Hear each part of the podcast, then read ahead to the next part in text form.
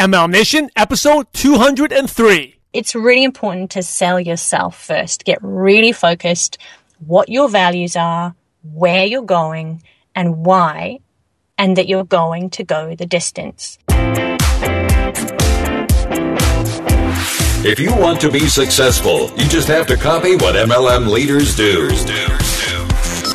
Welcome to MLM Nation, presented by your host, Simon Chan. Where you'll learn strategies, secrets, and inspiring stories from today's top MLM income earners. For just $1, you can get all access to over 17 training courses, weekly coaching, you can ask me questions, 30 newsletters, and network with top distributors. Go get a dollar trial to MLM Nation Insider at MLMNationInsider.com. Again, that is MLMNationInsider.com. MLM Nation, this is Simon Chan, and before we start, make sure you check out our partner, Networking Times. If you like MLM Nation, you love Networking Times. Each issue is packed with amazing trainings and stories just like MLM Nation. Go check them out at mlmnation.net forward slash times. Again, that's mlmnation.net forward slash times. And now, here's today's iTunes review of the day. This is from Kim Chan Lee from the UK and out in England. He says, simply awesome. Just wanted to say a massive thank you to Simon and his team for these great podcasts. Also, thank you to all the guests on the show who have shared their stories and given tips to us beginners as well as experienced entrepreneurs. God bless you all abundantly.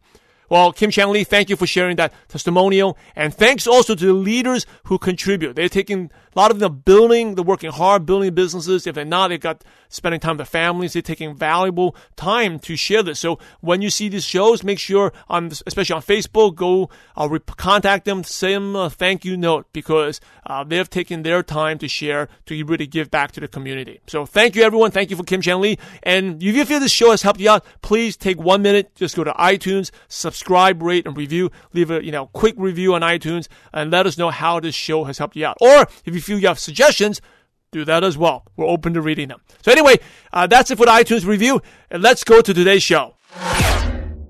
MLM Nation, this is Simon Chan, and I'm fired up to bring our special guest today, all the way from New Zealand, Helen Jameson. Are you ready to make it happen?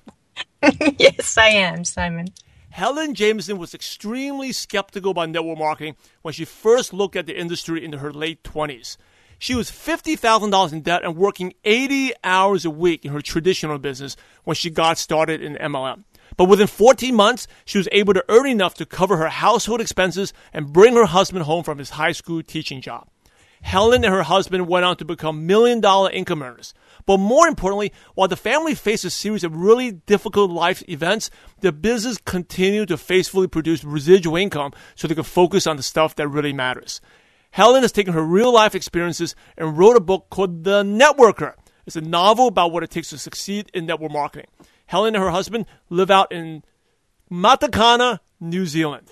So, Helen, I know uh, you say you love the way I pronounce Matakana, but I just given MLM Nation just a brief intro. But sh- please share more about your background and how you got started in MLM.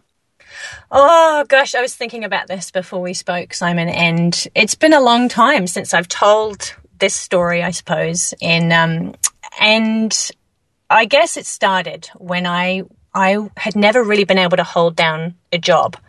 My dad had died um, when I was just 17 and he was only 50 and he died from a heart attack and he was very, very focused on, you know, you get a good education, you get a job, you work in that job and then you retire. And he he had loomed really large in my life. He was he was extremely important to me.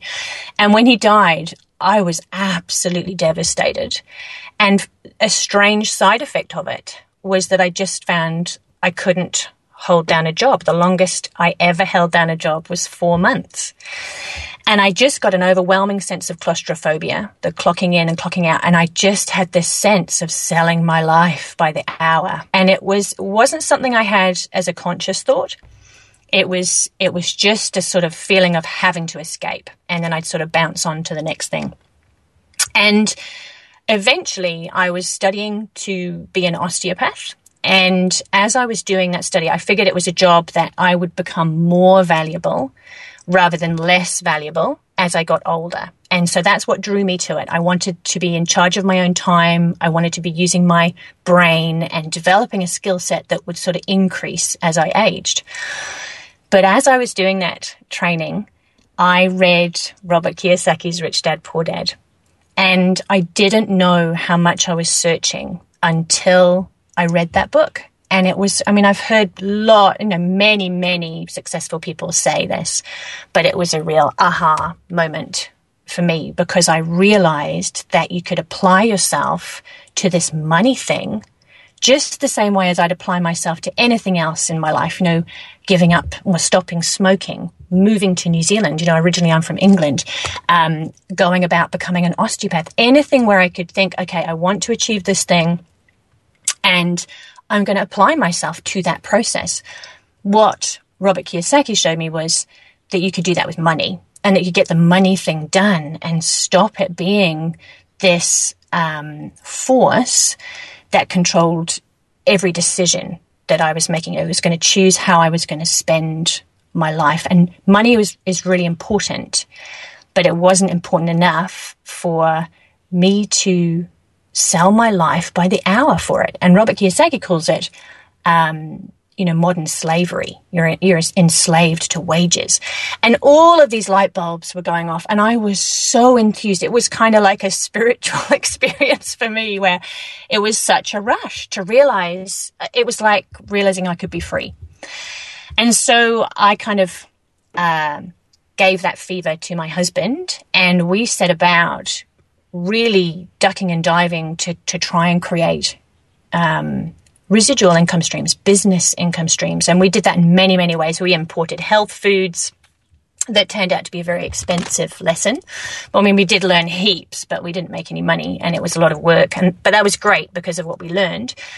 And I carried on studying. He was a high school teacher and we, we took other people's money. You know, we sold them on the idea of investing in property and so we did a lot of no money down property deals. We traded property. We held property with positive cash flow. And eventually I had supported myself through college by being a massage practitioner. And I started a business where we, we went into workplaces, we went into people's homes, and we took the clinic to the individual. And that became a business that I got a um, Enterprise New Zealand award to to pursue that, and I ended up leaving college and um, pursuing that. And I was working 80 hours a week to do that. My husband, the, the higher up the pay scale he went, the further away he got from the classroom and that teaching that he loved to do, and the longer hours he was working. And we were doing this, you know, we were kind of still in that fever but my business wasn't paying me much money. You know, anyone who's run a traditional business knows that the first three to five years you don't get paid. You know, you, you survive usually. And it was about then that my neighbors caught my eye. And they were a very understated couple, a very earthy bohemian pair. And they drove like an old convertible Saab. And they were just cruisy, man. They were just they were great and they were very interested in who we were and excited about this path of wealth development, but not in a, not in that feverish way. They weren't quite as manic as us. They were just they kind of had had class, I suppose. And they also had two young kids. We didn't have kids at that point. Um, we had a had a dog who we were you know we weren't spending enough time with our dog and so we were really we were in that looking zone but i don't think we realized we were you know we were my husband was really focusing on the property. I was focusing on my traditional business. And when I found they were both working from home and they took their kids to school in the morning and they brought them home in the afternoon. And then every school holidays, they'd just disappear and they'd go to their home by the sea with their kids.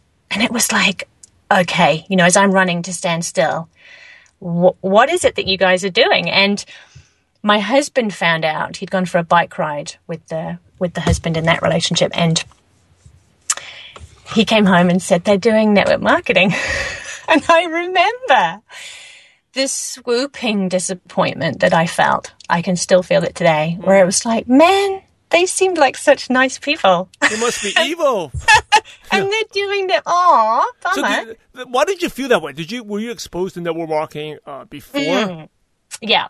And my parents had worked with a company um, when I was probably 12, something like that. And and my mum, you know, she had that spirit to try and succeed, but she had a lot of demons. And I think, you know, until you tackle those, it is all about personal development. You know, your business is going to grow as fast as you do and all of those things.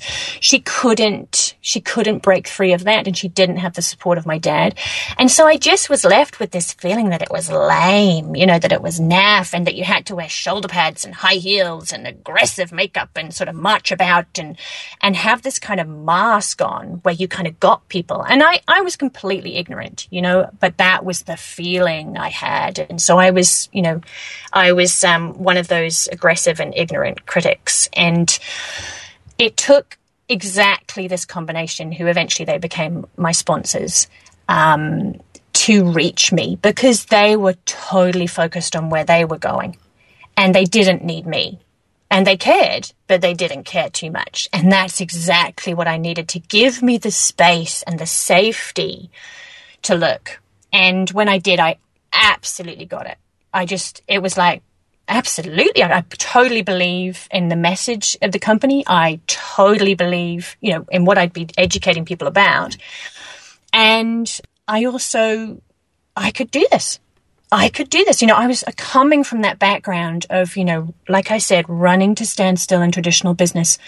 I was, I just got it. It's like, man, I, I could stick with this. I could find those people. And I was fully prepared for it to take me 10 years. And I just, I totally had to run this in the, in the nooks and crannies of my, of my life around those 80 hours I was already working. So yeah, that's how I got started. so I want to ask you, you said something uh, like your sponsors, they cared, but they didn't care that much. Uh-huh. Uh, and I think that is really has to do with posture. That kind of Yeah. probably got you curious as to what they did. And I think most distributors, they care and they care too much. And they Mm. just spend all their waking hours talking to the couple handful of prospects. Right. Yeah, and and they're talking to them in a way that's like, "Do you think it's cool? Are you going to validate me? Are Right. you going to say that this is good?" And it's just it's so needy. And until and it's just one of those paradoxes in this industry. It's where you have to get anchored in yourself and convinced that you're going to go the distance and convinced that your team are out there and you're just, you know, trying to engage with people in a meaningful way. You know, you can't be too cool as a cucumber.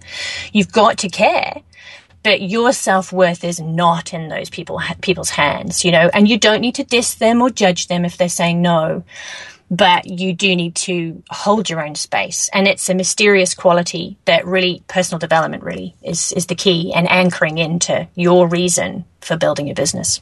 So how did you go from uh, looking at them uh, with a kind of disappointment after your husband found out to actually the meeting? What did it? Was a home meeting? How, how did you did you go up to them say, hey, finally, Yeah. share? Yeah. You went up to I'm, them. I'm one of those dream people, you know, that people are out there with their fingers crossed waiting for. Um, where I literally said to them, you know, honestly, you know, I I haven't come across anybody who's had their heart and soul together in network marketing. I, I people have tried to get me a lot, literally sort of come at me with glazed eyes because I was a health professional and and sort of almost licking their lips. I've written a great blog about that, um, about you know, are you getting people or are you helping people? And they were definitely trying to get me. Whereas um, the couple who sponsored me, they were all about, you know, getting after their own dream, living their own values. And it was very attractive. And I said to them, you know, so how are you doing this and managing to be, you know, apparently such nice people? Because that's, you know, show me. And we sat down and we looked at it. They just did a, a one-on-one presentation to me. And um, my husband had even looked at this information about the same company months before with somebody else, and I had refused to look at it. That's that's how negative I was. And when I looked at it, it was just like the veil was lifted. It was just that I could totally see myself doing this in the way that they were doing it. Um, and you can't fake it. You can't. It's something else I really want to stress is you can't fake that posture. You can't sort of believe that you're better than people. You know that's how it comes off when you try and fake it. It's it's not it's not wholesome. It's not wholehearted. And um, yeah, it, it took people who were really, and they they were massive on personal development. They had a huge library, and we were so broke when we started that they loaned me all of their resources, you know, one at a time. I remember our dog ate one of their tape sets. and um, they were patient, you know, and just kept on feeding feeding me particularly this stuff and that personal development again um, set my compass straight, if you like, and that becomes very attractive. But you have to do the work in order to to climb into that space. You know, you, you, you said that you can't fake it. You really gotta yeah. have that posture. So if someone's new, I think that's one of the biggest challenges to hold them back. They feel like I'm not, I, you know, I'm not there yet. And if I act confidently, I'm faking it. Or they lack belief. They don't think they can do it. So because of that, they act like a person which becomes needy and someone that no one wants to join. So what tips do you have for someone who's like maybe they're struggling with the self-image? How do they have that confidence to feel that they've made it already? Mm-hmm. Well, I think the other end of that stick as well, Simon, is that you can slip into being arrogant and cold and unapproachable and kind of I'm better than you. So it is it is a real sweet spot in the middle there, and um, I think that's where things like visualization come in, and um, it is a skill but it's so worth practicing. Again, you know, it's one of those things that you can put yourself in the way of that and learn it. And it's very nebulous and it's very easy to pretend, you know, kid yourself that you're doing it. And when you truly engage with just spending a few minutes every day, and this was something I was I was good at doing, um, seeing yourself moving in the world in the position that you want to be in. So maybe you want to replace your income how does it feel to be sitting here in this seat or driving this car or walking you know however you whatever you're doing listening to simon and me talking right now how does it feel to be doing that having achieved that thing? So for me there was a particular um, a particularly strong visualization i would do when i really started to engage with a particular level i wanted to reach in the company. How i would move in the room was just slightly different. You know, maybe you wouldn't be able to see it, but you could feel it. You know, you could feel that I would be different. Maybe I'd be wearing the same stuff, driving the same car, living in the same flat, driving the same, you know, um, working, driving myself into the ground in the same job. But that energetic shift, visualization is a, is a free and incredibly powerful way to achieve that space and being patient with yourself, you know, being humble, you know, being willing to accept that hey, I am where I am. And that in network marketing, I see so many people miss that. The incredible power of being new, of having permission to not be shiny and polished, of having permission to not have all the answers, of, of having permission to be able to say to people, look, you know, I don't, I haven't made any income yet, but these are my goals and this is who I'm working with and I'm right on track. And how about we do this together? It's it's a wonderful magical well i don't like to use the word magical but it's a fabulous time to to be building a business if you grab it with both hands and and engage people in your vision of mm. where you're going you know the visualization and kind of I always talk about the movie, the movie of your life that you're playing in your mind, right? That's the most important movie we have, we're watching. Um, and I do that when I'm exercising, I'm running. You know, I, I just endorphins it makes me feel good. I just start seeing myself where I, I'm going not where I am, where I'm going, and so that played a big part when I started my MLM business. And even today, nowadays, I do it. And in the morning, I spend like two, three minutes just going through the visual images. Do you have a certain uh, visualization routine? Do you when, when do you visualize? Do you just sit in your car and close your eyes and do it, or do you do it before you sleep? What do you, what do you find most effective for you? When I first started, I definitely had a visualization routine. I do it um, morning and night, and I I do it for about five minutes. And I'd close my eyes and I'd sit still and I'd run that movie. And now I've got I've got two small kids, and they f- fill your life, as you would know. And what I do is, you know, even in in the minute before this call, I can sit and I can feel what it's like to sit in my car, um, having sold a million copies of my book. How does that feel?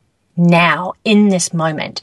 And I can, when I'm boiling the kettle to put the rice on for dinner, I can visualize how it feels to flick that kettle on as a million copy bestseller. And so it's, it's just in those moments of feeling myself in my life, but it's already done. And it's so easy to miss how powerful that is. And it's not the same as getting lost in fantasy and just spending all your time, you know, dwelling in this comfortable place or sitting around with your fingers crossed, visualizing like mad, but never taking any action. But it's, it's taking that action. It's keeping up that motion. Um, but doing it with a regular reminder to yourself of, of who you are, you know, that, the energy that you're giving off, if you like, and that you're attracting to you. I think you mentioned an important thing, who you are. And mm-hmm. I think where a lot of people go wrong when they visualize is they visualize just the outcome, but they don't visualize the process mm-hmm. of that person. And like you said, it's who you are. So if you're going to be a top earner or you're going to sell a million copies in a book, book, what does that person do? How's mm-hmm. the daily life are? And you visualizing that. So MLM Nation, if you're listening to this, if you want to be a top earner, you want to be have the residual income, you know, earned over a million dollars like the way Helen is, visualize what did Helen do? Right? What would she do? Uh, so actually, let me which transitions to the question: What did you do to build uh, to, to, build your business? Well, what are some of the daily things, like your routines and habits you did? I'm, while, while I remember, because I'm going to forget this otherwise, I'm going to tell you the daily routine in a minute. But it re- that visualization it really did dramatically affect what I was willing to do because I moved in the room at meetings and things as though and again, it's not an arrogance thing. I just saw myself as a significant income earner in my company. And I didn't necessarily have a number on that right then, but I would go, I absolutely would go up and introduce myself to the, to the top income earners at that time. And oft, some of those people would be a little bit cold and kind of like, who are you? You know, sort of waiting to talk to me, but I'm talking to someone, um, which is actually quite unusual in this industry. But I think they were taken aback because I saw myself that way but they didn't know who on earth I was at that point. And so it's seeing yourself that way will affect who you're, who you are willing to go and engage with, who you're willing to put this in front of and, and how you move. So if I hadn't been doing that stuff about seeing myself succeeding and letting that in, I would have stayed at the back of the room and I'd have taken notes and I'd have left. But going up and engaging with leaders, asking them things and listening to them. That is, that's one of the richest minds that we have in network marketing. And almost every leader is more than willing to share their experience with you if you'll listen, you know, yeah. instead of just telling them how hard you've got it. But on a daily basis. No, I, I, let me add one thing before that. I, I think mm. also, I think with the attitude, the self, it's not really attitude, the self talk. Is if you go in MLM Nation, if you're like going to a meeting and no one knows you, and, and it's common because you're new, right? Have the ad, the self talk to say, hey, no one knows me now, but it, soon everyone's going to know me. So if someone says, oh, I've never heard of you before, I mean, my self talk is like, well, you soon will. Soon the whole room will know who I am. Right? And having that self talk instead, oh, I'm a nobody and uh, I'm struggling. Like, you know, Helen was approaching people with the posture and the confidence of being, because she was being before she became. And then, seriously, I, think, I mean, just by your voice, Helen, I can, you know, this is, of course, years later, I can visualize how you walk into a room. Instead of like, mm. you know, and the, it, it actually dictates your body language, right? Mm-hmm, because instead mm-hmm. of walking with like kind of slumped down, kind of shy, timid, you're walking with like shoulders up, head high, like confidently. And just small little things like that, you know, people notice it in your daily lives and you, you track success. Mm-hmm. Absolutely. It's your eye contact. It's the strength of your handshake. It's whether you're willing to listen or whether you need to tell someone, you know, your victim story again. You know, I've got no time and I've got no money. And, you know, but, you know, if, if they've got solutions to that, it's kind of like, no, let me tell you again. You obviously don't understand how difficult I've got it. It's that willingness to listen and to learn and to apply what you learn. Everything, everything comes back to how you see yourself and how you, how you're willing to move in the world. So yeah, it's it's big, free, but a big resource you can use, easy to miss. Yeah. So let's go back to the routine. Uh, because mm. you saw yourself as a successful leader already. What did you mm. do? So one thing that really stood me in in good stead is that I was at, I had really really low expectations. I knew that this could be incredibly lucrative, but I knew that business took a long time. So I felt I was fully prepared to take 10 years to replace our, you know, to cover our household expenses. You know, that thing of getting out of the rat race where you don't have to work because your expenses are covered. And I, because I knew I could only do this part time, I had no intention of giving up my traditional business. It was my baby. And I could only do this part time. It was another, it was a really great residual income stream that I got my hands on. And so it was going to take me 10 years to find the necessary, um, customers and associates and all of the rest of it to create that volume. And um, so I just set about it really methodically. And like I said, I own, I had to do this very late at night and I had to do this very early in the morning and I had to do it at lunchtime. And I really just focused on um, production, if you like. So I, I had to sit down with two people a week. That was my goal. I had to sit down with two people who wanted to hear this information. I couldn't dupe them into it or get them round for a cup of tea and then, you know, pull out a whiteboard. It was, they had to be, you know, know that they were going to look, look at um, a business with me and they were hungry to look at something. And so I did that. And um, what it's easy to lapse into is focusing on wheel spinning activities. You know, I'm just going to call 10 people. Maybe it took me 20 calls and 15 answer machines to sit down with those two people. And it was focusing on the sitting down with that really kept me in, in massive production, I suppose. And that's not, you know, that seemed like, um, a little number, sitting down with two people a week, but they were really willing to hear what I had to say.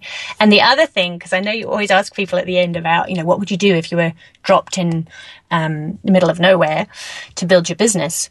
I kind of was at that time. I had emigrated to um, New Zealand and I had thrown myself into study. So I had my classmates who I knew but I was working really hard on the side as I started my traditional business.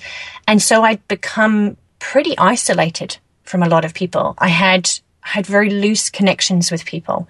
And so I needed to um, find people who I could talk to, and I got really good at my call. And I'm a very direct person, and I loved. I think it was from Randy Gage. I originally got the idea, but as I was learning how to call people and to you know, put it on the table, you know, being clear about what I was offering them without giving them too much information and, you know, giving them a haircut over the phone. Um, I learned, I just, my favorite approach with people who knew me by first name was to say, you know, what do you know about network marketing? You know, have you got a minute? What do you know about network marketing? And people had no clue. Um, they'd name a couple of big companies or they'd say it was something to do with computers. And I'd say, well, you know, it's it's not actually that it's different from that and then I'd tell them a little bit about what i was doing and why they might want to look at it and people were really willing to have a look. And i think it comes back down to that mindset because i was so excited. They wanted to and it wasn't like hey you know rah rah rah. I wasn't out of my skin and man have you been drinking too much coffee? I was I was focused and and excited, but in quite a grounded way. I guess my sponsors had rubbed off on me, and that meant that people wanted to sit down and find out what had got under my skin. So I did that for probably 12 weeks. And then I started to get some traction. It was about four months when I managed to pay back my business. We put it on a credit card to get started, um, which my husband was a little bit sweaty palmed about. And we paid that back and started to make income from there. So it was really, and then probably seven or eight months in, I actually sold my business and started to focus on on my network marketing business full time. Hmm. What was the turning point, or like a, a light bulb moment that after that you kind of got like a big aha and things really really took off for you, and then you were able to sell your business? There were two moments. So when I sold my business, it was really, I had realized that it was just getting in my way. It was the same thing I'd had. I went to a seminar while I was still studying osteopathy. Um, and he was talking about um, this whole trading time for money and the ceiling on your income. And if you stop working, the money stops coming in. And it, again, it was a real spiritual experience for me. I sat in the front row and I realized I have to put my osteopathy on hold. I'd finished the bachelor's, the, the first part of the degree, and needed to go on and get a master's in order to practice. I'd just started my master's, and I realized that I couldn't keep pursuing that career path because it was going to keep me trapped. I had to get the money thing done first, and then by all means, I could go back and study it if I wanted to, which I haven't. Um, but it was that same feeling of like, oh my gosh, this traditional business, it's going to take five years to really turn a significant profit. What could I do with my network marketing business if I focused on that instead of trying to, you know, um, sort of almost grab sips of water, you know, on the edges of my life from this network marketing oasis. I wanted to have my time free and clear to be able to focus on on putting my energies that I was putting into my traditional business, put that into my network marketing business. So that's when um, it was actually my sister and I we agreed to sell that business, and she had started in my team, and we just started to focus on our networking from there. And then the second thing was probably 12 months into my business, leadership visited from the United States. And New Zealand's a really small country. Um, look it up on a map if you don't know where we are. but we've got 4 million people here. And um, that's a really big population difference and a really big difference in experience and longevity of the industry. And when these leaders came from America and did a training, a weekend training, it absolutely blew my hair back. I suddenly could see that I could do this. And, and it was a real case of if they're doing it, I can do it. And again, because I'd already seen myself as um, someone who was going to create significant income in this industry, I had gone to convention. Now, nobody, the company had been here in New Zealand for, I think it was 10 years by the time I started my business. And nobody else from the entire country was going to convention that year. And I was probably around that eight month mark into my business. It's a significant investment to get across to the States from here in time and money. And I went with one other team member, again, my sister. And that was a similar experience was if they're doing it, quite frankly, I can do this. You know, they're not wearing capes. They're not, you know, got special powers. They're people who seem to know how to communicate really well. They seem to genuinely care about people. They've just worked hard. they've worked as hard as I was working in studying osteopathy or as hard as I was working in my traditional business, but they've done it here. And it's that wonderful example of, you know, if you're trying to, if you're trying to get, so say I'm trying to get to the United States for convention, I can go on a tricycle and pedal until I'm blue in the face. I'm not going to get there. Doesn't matter how much effort I put in. But if I take the time and learn how to f- fly a jet, then I'm going to actually make it. And so I looked, you know, I stood back and looked at my goals. This is where I want to go. This is the time freedom I want to have. This is the income I'm going to need to do the kind of things that I want to do to enjoy that freedom. Am I going to get there pedaling my traditional business tricycle? Even if I, you know, flog myself to death doing it? And the answer was no. And it, these are tough questions. Like I said, you know, they were, they were big experiences for me. You know, they're very confronting. My mum had paid for me as a foreign student to, to do my osteopathy. That's a huge commitment. That's a huge obligation I had. And I'm very, very blessed because when I talked it through with her and said, Hey, you know, I'm going to leave osteopathy and, and, and uh, pursue entre- being an entrepreneur, she was like, you know, at the end of the conversation, she's like, you know, honey, if that's what you want to do, then I'm going to back you. And when I started my network marketing business, you know, even though she'd done it and failed many times, she'd tried lots of different companies. She was like, well, you know, you've got to do what you've got to do. And so seeing myself gave me the courage to make some big decisions. And I see people try and make big decisions because they think it's the right thing to do. You know, oh, they would do that, or, you know, th- it, this would make a good story. That's the wrong reason to make big decisions. If you feel it in your bones and you've made peace with this because it's about your future and that's what you are committed to, then do it. But if you're just trying to spin some sort of Russian roulette wheel in the hopes that doing something ballsy will give you a lucky break, then don't do it. Mm. It's about it's about personal responsibility. That's what a lot, so much of this industry comes down to. And again, if you if you're visualizing where you want to be, if you're visualizing how it feels to be in that space right now, then you're going to find these decisions they're not necessarily easy, but you're going to find they become quite straightforward, and and you'll find you have the courage to make them. So that's really you know I wouldn't have gone to convention if I hadn't seen myself in that way. I would not have applied what I learned when these trainers came from the States. There were 400 people in that room learning that training, and only two of us started to break ranks in a, in a really big way after that training, two, two couples and, and, and our teams. And so yeah, I can't stress enough how much it comes down to personal development and getting your head around who you are and how you're moving in the world. What's uh, something that excites you about network marketing now? It's interesting because I've been listening to a lot of podcasts lately. Um, obviously, there's yours. There's some just the um, Richard Bliss Brooke does a lovely um, call Definitely, interviewing, yeah, yeah um, network marketing heroes.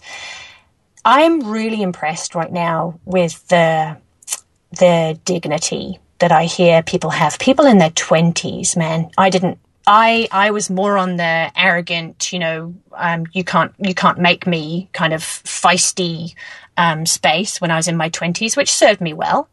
But what I'm hearing is a real grace in people, um, even if they're very young, um, and a humility about, hey, you know, it, people people need space. You know, maybe they want to replace their income. They don't necessarily want to be a, a massive top income earner. It's about listening to people instead of like, well, if you don't want to do this, you're a loser. You know, if you're not on board, then who needs you? You know, that that was definitely there in the early days of my um, business, and where I needed to sort of judge people if they weren't on board, just to basically try and make myself feel better. My ego really got behind the wheel for a while there. I don't hear that at all in some of these people, and it's just so lovely and it's so good for the industry because that's about. Um, it's about, I want to say stewardship, but it's about leadership, really. It's about being an amazing example in all areas of life. And when you have got the money thing done and you're doing, you're creating that income, sharing something you do feel really passionate about, then you're really empowering people in a in a much more meaningful way uh, other than just sort of getting them to inject a huge amount of money into their lives, which is great. I mean, money's, like I've said before, you know, it's extremely important. It's right up there with oxygen, as Zig Ziglar said. But um, it's if you don't bring the other areas of your life along with that, then it's just going to um, make you more of what you already were when you started. And it's possible to jump into this industry because you're feeling very insecure and you want other people to tell you that you're great. And so that's what excites me most about the industry right now is this wave of of very gracious, humble leadership that's extremely powerful, but in a very rounded way. And I, it's blowing my hair back that people are are doing achieving that so young. And I, it must be personal development that they're engaging in. So it's a real um, leadership production factory, and I I find that so exciting. Yeah. Speaking about self development, you recently wrote the book The Networker. Can mm. you share with us uh, what that's about and what drove you to write this book? Well, do you know there's a story behind that because I didn't write it recently. I wrote it um, seven years ago. Um, so I was um, just a, a, brand new mum to my second baby. And what was happening was I just wanted to be in a cocoon. And I didn't want to engage with anybody outside of our household. I just wanted to deal with this enormous life change. And what I found was people couldn't reach me. They couldn't touch me from my team in a way that they could have could have done before. And what would happen before was they'd get freaked out by some kind of ignorant feedback from somebody who'd never had anything to do with this industry. You know, someone like me before I'd started in, you know, before I'd had a really good look at this industry for myself. You know, I had a big mouth and a lot of opinions, but I was completely ignorant. So team members would come up against someone like that and then they it's like a torpedo you know from scott alexander's book rhinoceros success. And they'd get flattened and then we'd talk about it and they'd think oh no hang on. What i've got in my hands is pretty amazing. Right let me get back up and keep going. And they'd learn about themselves in the industry and, and i'd help them with that. And they couldn't do that anymore. And people were getting flattened and quitting for no good reason other than they were thinking that this the normal stuff of business that if they'd spoken to me, they would have been completely reassured that this was normal. They were getting freaked out that it wasn't normal, and then they were giving up. But they were actually giving up because their business was growing, which was why these uncomfortable things were happening. And So it was really tragic. And I just suddenly thought they need to see, people need to see that it's not that successful people have special bullets. They don't. They just have a way of approaching exactly the same problems, you know, probably bigger problems than most of most people listening to the call are facing right now. If you listen to there's some amazing stories out there from leaders who've you know crawled over broken glass to succeed, and they've taken those obstacles, they've looked at them in a certain way, they've engaged with them in a certain way, they've applied certain tools and certain ways of being, and they've they've climbed over those obstacles or climbed under them or, or walked around them. And so I I wanted to write a novel because I wanted people to see that story unfold. I wanted them to see that that woman, you know, she's feeling exactly that, that same stuff. And that's what people say over and over again is how, how did you know that's what I was thinking? You know, how it's like, because I thought it, you know, because I went through this stuff, you know, hmm. it's not unique to you. It's not a reason to quit. And I wanted to point people to personal development resources. So it's like a how to toolbox novel because it's showing what she uses and when and what happens when she uses it. And it's not one of those stories, it's like, yeah, and then they all lived happily ever after. It's like the rough and tumble of building a network marketing business that happens to this woman. And it's how she comes out of that washing machine and how she masters herself. And so I wrote it. And then I, a bunch of people read it in the team, were blown away. Wow, that's amazing. And then these life events started to happen, you know, and one of them that I'll share now is that my mum died. You know, and when my dad died, I'd felt incredibly fired up. It was like, I was almost like putting my hands up in that boxing position. It's like, yeah, you know, I, you can't make me. I'm gonna, I'm gonna live my own life. But when my mum died, she'd actually been a really big cheerleader for me. She'd given me so much permission, like I just said earlier about, you know, hey, if you want to quit this course where you're top of the class and you're finally on the straight and narrow, then hey, great, if that's what you want to do. You know, she wasn't flippant, but she was there with me, sharing that, journey, and she was backing me quietly. And when she died, I just felt like the rug had gone from under me. Like, where is my north? You know, what does this all mean?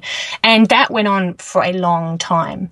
And when she was dying, she had cancer. And when she was dying, she asked me if I'd published that book yet. And she, the look on her face, she was so disappointed that I hadn't published it.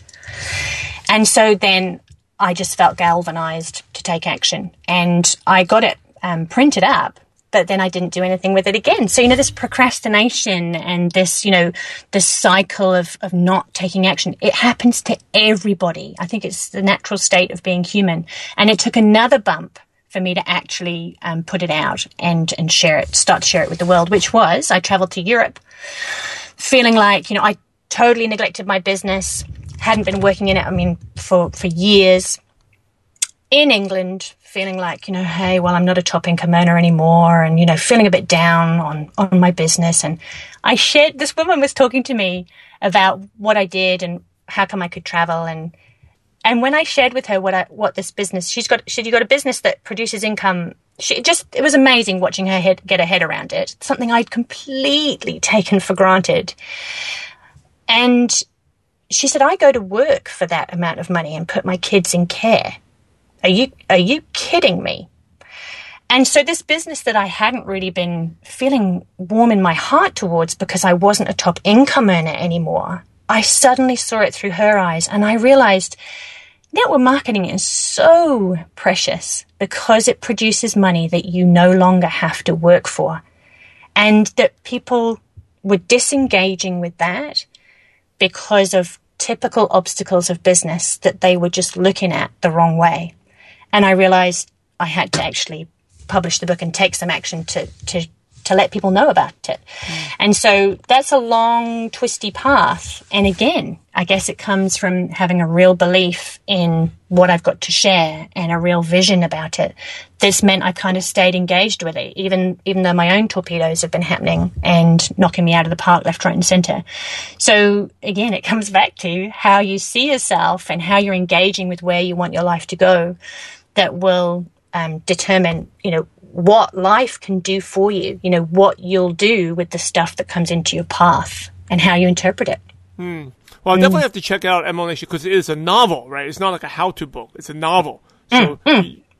So it's like you don't really uh, we don't see many novels in uh, network marketing. So it's definitely very interesting. It's a story. It's gonna be even if you don't like to read, hey, it's gonna be a fun one because it's a story. It's a novel.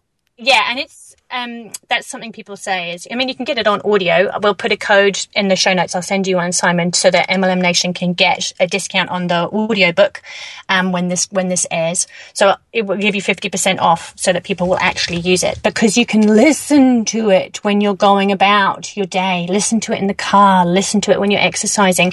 And what the idea is with it being a story is that you'll follow it long enough to see what these resources can actually do if you use them. Because that's what i kept coming across was people were like you know okay well where's your secret? Where's your secret source?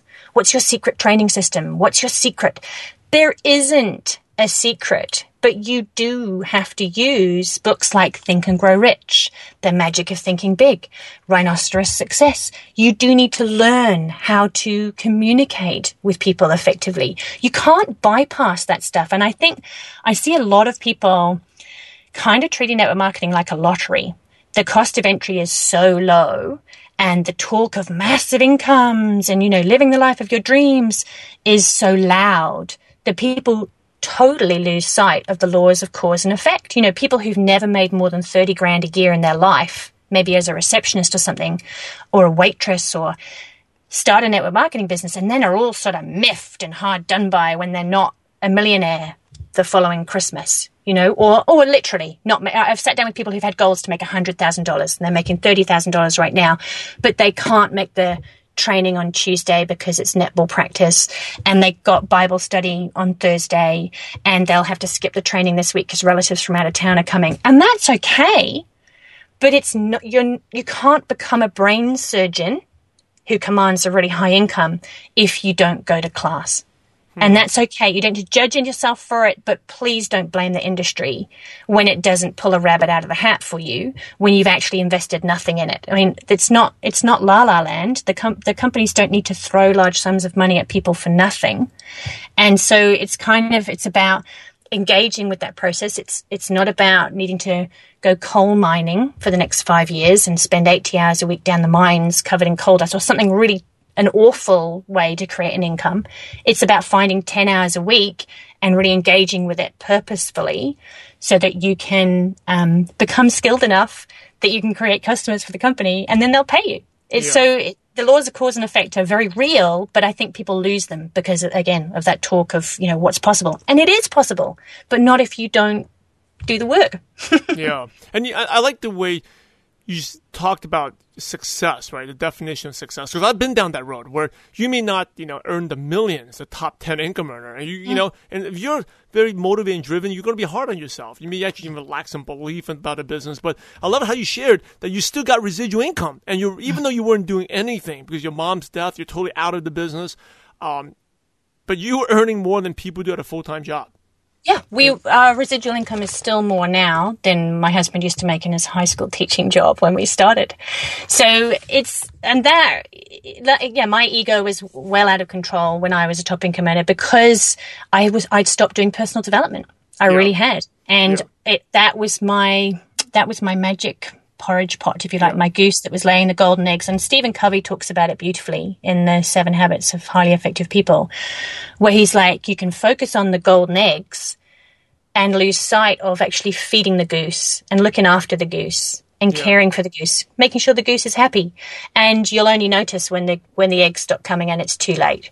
And so a lot of these life events, even though they were very traumatic and painful, that threw me full force back into personal development. And one of those things is, you know, getting my values straight and seeing the true value of my business for me. And for other people, it may be being a top income earner. You know, if that's, if that's what floats your boat, then it's wonderful, but it's personal. I believe it's really important to engage personally with your goals. And for me, it's about, um, residual income. That aspect of my business has is such a blessing, and that's what I want other people to be able to tap into because it really sets you free, gives you choices. Yeah, I think you know what uh, I've learned as I've grown is really look at you know there's two ways to you can be a top income earner making a million a year, but you're working like sixty because everything comes at a price, right? That's, that's active income. You're busting your butt. You and we all have stages where pushing ourselves active active income. We're the top earners. We may be making a million, but working 70, 80 hour weeks. Two, maybe like right now, you know, Helen, you're not doing anything. And you, and so I, I calculated by like how much you're getting paid per hour.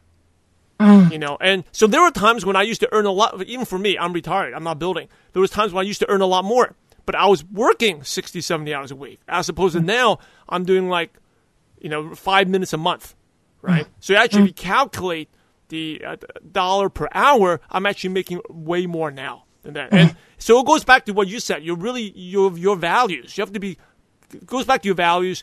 Your definition of success, and you know, in life, like life happens. Like you have difficult life events, and you have to adjust accordingly. But if you have the values and the visualization of the person you will become, you'll be all right. I think everyone's gonna be all right. And It's like it's like having a toolbox Yeah. that you can tap into, and um, those life events.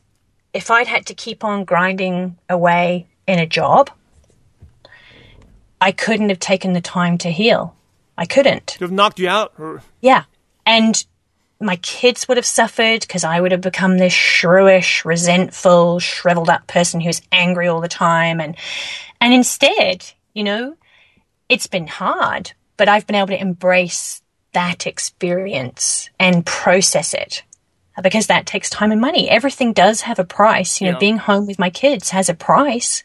Um, and so it's very important to, there'll be a lot of people out there, you know, people totally laughed at me. People telling me it wouldn't work. I remember when we, we just had a week where we made $12,000 and my husband was talking to the brother of an old school friend of his. And he's like, showed him the information. Yeah, yeah. Let me know how it goes.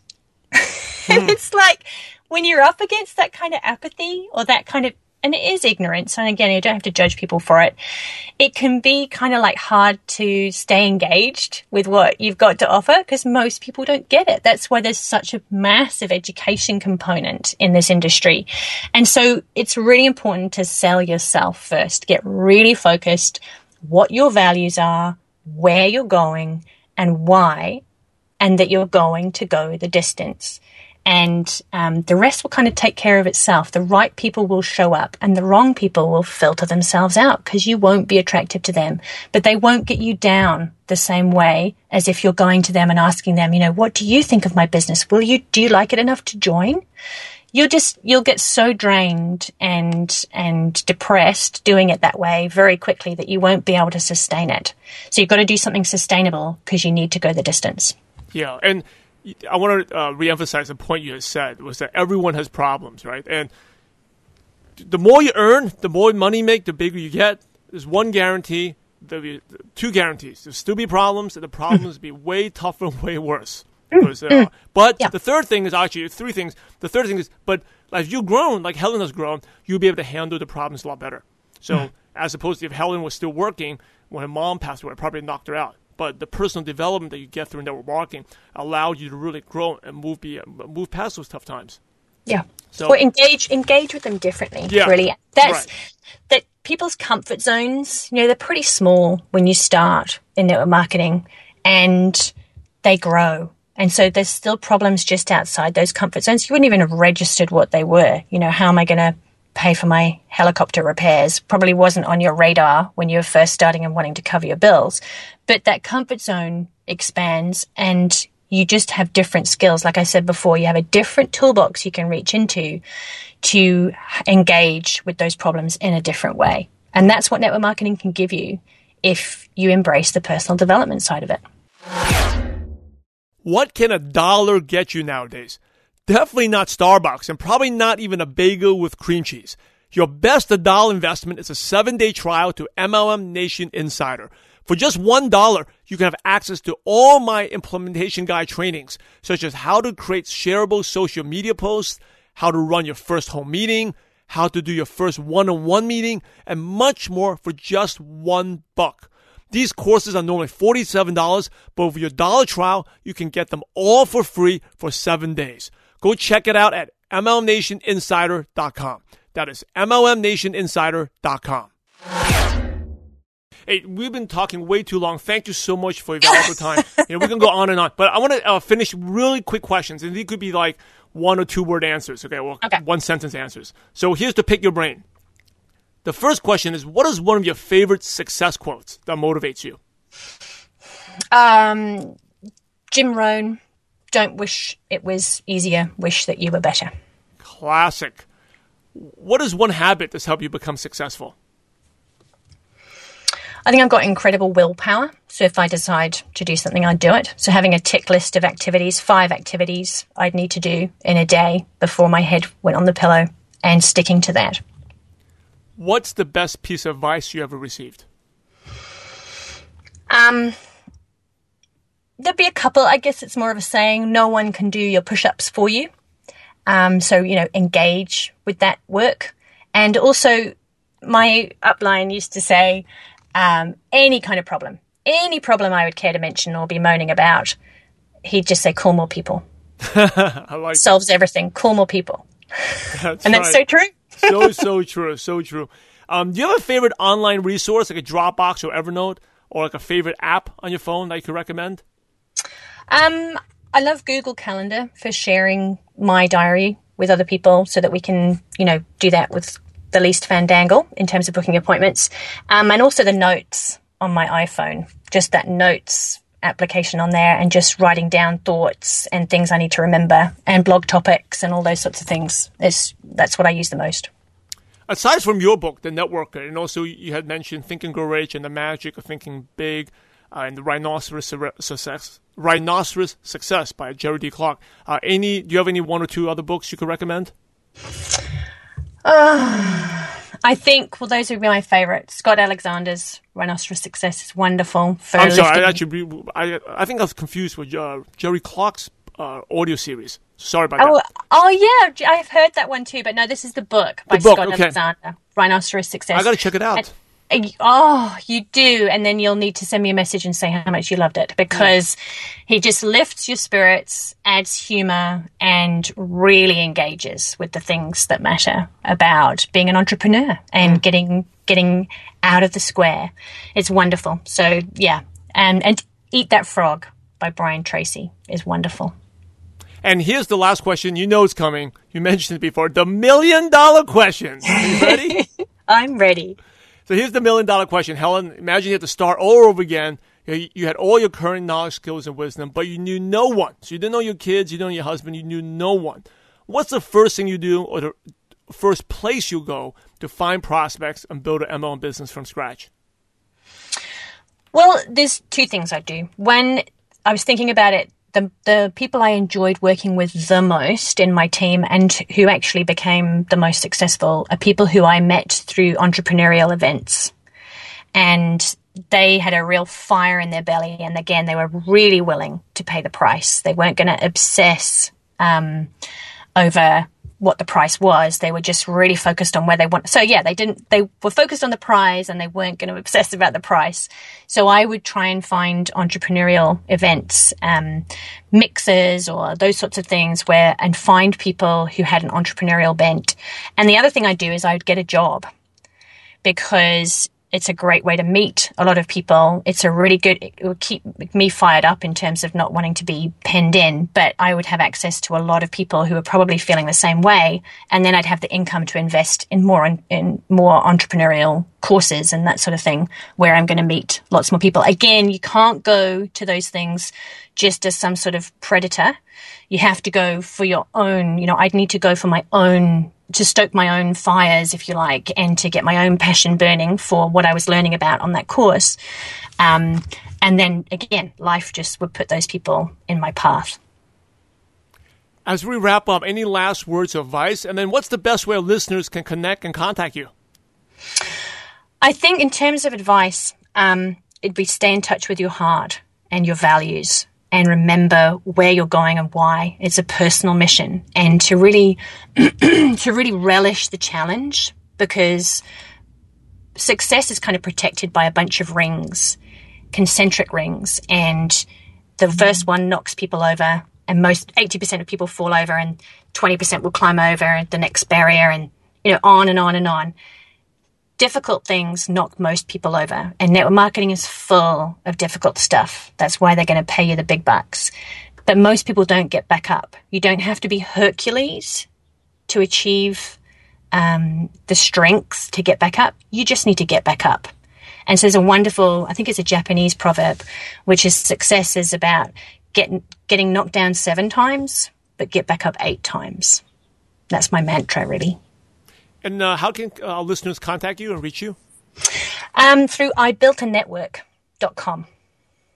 Awesome. Hey, ML Nation, you're the average of the five people you spend the most time with. And today you may hang out with Helen Jamieson. So keep up the momentum. Go to mlmnation.net and just type in Helen at the search bar. And the show notes or the nuggets of wisdom, uh, the books Helen recommended, her book, uh, the special discount that Helen's giving us will be right there. In order to be successful in network marketing, you must help others. So, Helen, thanks again for sharing your valuable time with MLM Nation. We're grateful to you and we appreciate you for having a positive impact on millions of distributors worldwide. Thank you so much, Helen, again, and God bless you. Thank you, Simon. Do you want to know the foolproof follow up formula or three elements of fast growing organizations or my cold market recruiting secrets? You can get these $47 courses along with all my other $47 trainings for only $1 by taking a seven day trial to MLM Nation Insider. Go to MLMNationInsider.com for the special trial offer. Again, MLMNationInsider.com for the special $1 trial. Hey, MLM Nation, this is Simon Chan, and wow, that was a long but great episode from Helen Jamieson. Make sure you go to mlmnation.net, just type in Helen, and you find it. You you find the show notes and also the special discount if you want to check out her book, The Networker. It's a novel, pretty pretty cool. Um, but I think the main lesson here, and I'm I'm I'm gonna go too long, is. And I enjoyed this to talk with her because it's not just about the skills and what to do, but it's really what is life and success about? What are your values? And success, I know some of you are struggling, you want to make it, make the income, but success is about the journey. It's the person you become. And, and that's why the success is like, I used to think 90% of your success is mindset, right? It's more than that. It's 99%, I think, because it's all about the person you become. So even when she got started, she visualized herself, right? Not just the outcome, but also the process of the things she had to do. So when she met a leader, she before she went to the event, she visualized herself. What do leaders do? They network, they ask for tips, they learning to grow. So visualizing it, and if you and if you don't visualize, you don't really believe and see yourself because you can't, like you say, you can't fake it. Then it becomes comes off as cocky and arrogant, and people can tell that, right? You need to have that posture because ultimately people are buying you. People are buying you, and she shared that her husband sold the same company So she was with. But she said, no, no, no, no, no. And she was negative. But the sponsor, she saw something different. And I think that's really important. It's like they cared, but didn't care that much. Right? I think most of you, you care too much about your prospects. Now, caring means you do care them as a person, but you don't care whether they join or not. You're, you're not emotionally attached to the outcome. Because when you're too emotionally attached, number one, you get emotionally messed up because of it. And number two is like, you end up not talking to that many people because you're spending all your time thinking about these people and you become needy. You cannot become needy. You cannot become needy. You know, this is business is your personal responsibility. It's not your upline, your company's fault, whatever. It's up to you, right? And she talks about um, you're really creating a leadership factory. I love the word leadership factory. I think I first heard it from Randy Gage. Uh, and Randy Gage has been on the show. Go check him out. Uh, we had him previously, I think episode 100 something uh, just do a search on Randy Gage. Talks about leadership factor. We're creating leaders. Leaders.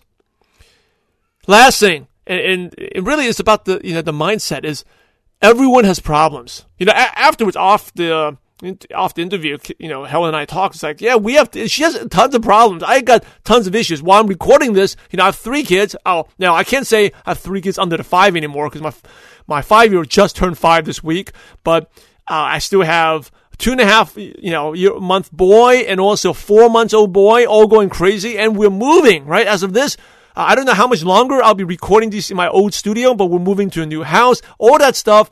And, uh, not with, with no help, really no nanny and our family's not out here. Uh, but, you know, I'll tell you, like she, you know, Helen shared like how if she, before network marketing, if she had a, just a job, right, she would just got knocked out And I, I definitely agree. Before network marketing, I got knocked out, but it really goes back to the personal development, how you grow your mind, how you approach the problems. It's all about attitude, all about your perspective, all about attitude, and knowing that everyone, everyone has problems. And, uh, you know, when you're trying to move with three boys and have no one to look after the boys while you're packing and moving, hey, that's my problem right now. You want to change problems? Um, and, you know, actually, someone said this too about perspective is, if everyone laid out their problems on the table, kind of like a swap meet, lay them out, and you got to look at other people's problems, and then you look back at yourself, most of you probably hey, decide, hey, let me keep my problems to myself. I'm not trading. And uh, that's, the, you know, so never, it goes back to leadership, never criticize, complain, and condemn, right? Uh, look for ways to how can you get better. And when you start looking things at how can you get better, what they are, you start finding the solutions and they come out to you. And last thing, uh, two other things that Helen shared. Number one is, uh, first one is, and I share this a lot. It's like going full time too early is a big mistake. And she talked about one of the best ways, and she answered the million dollar question. I love that was to get a job, right? Because number one, she wouldn't be needy. But second way, a job is a great, great way to meet people. And you don't necessarily need to be like a full-time, high-paying job. It could be a part-time job. It could be working at Starbucks as a barrister. But you put yourself in a position, position where you get to meet lots of people. And it also pays some bills and gets you in a routine. So really good advice from Helen. And the last thing I love of what she said, going back to the um, mindset, is I kind of jumped around here. It's like you grow your mind because it's business. You're investing in this person's development. You're listening to this. Your comfort zone grows as long as you stay in the business. As long as you don't quit, your comfort zone grows. And that is so true. Your tolerance, things that you're tolerant of, things that you have the courage to do just increases and getting better. Because like Helen says, you have a quote unquote a different toolbox. I love the way she put it. You'll be armed with much better tools. So thanks, Helen Jamieson, for this awesome show. Go to MLMNation.net, search for Helen. And if you like the shows, please subscribe, rate, and review on iTunes. They mean a lot to us and also helps other distributors find this awesome training. And lastly, share this with the MLM community. We're awesome. You know, it's just really cool to talk to friends from down, not even down under. Is that cool down under? Down under is Australia, but New Zealand, of all places, small, tiny country, beautiful country. But by the way, if you've never been there, highly recommended. Um, you know, MLM, we are worldwide. We are one nation. So thanks for listening to MLM Nation. And remember, we're in the profession to help others. So go out there and have a positive impact on someone's life today. God bless you all. Thank you so much for joining us today on MLM Nation. Head over to MLMNation.net for full recaps of every show, our training articles, and helpful resources. Your MLM success is waiting for you. So prepare to take off.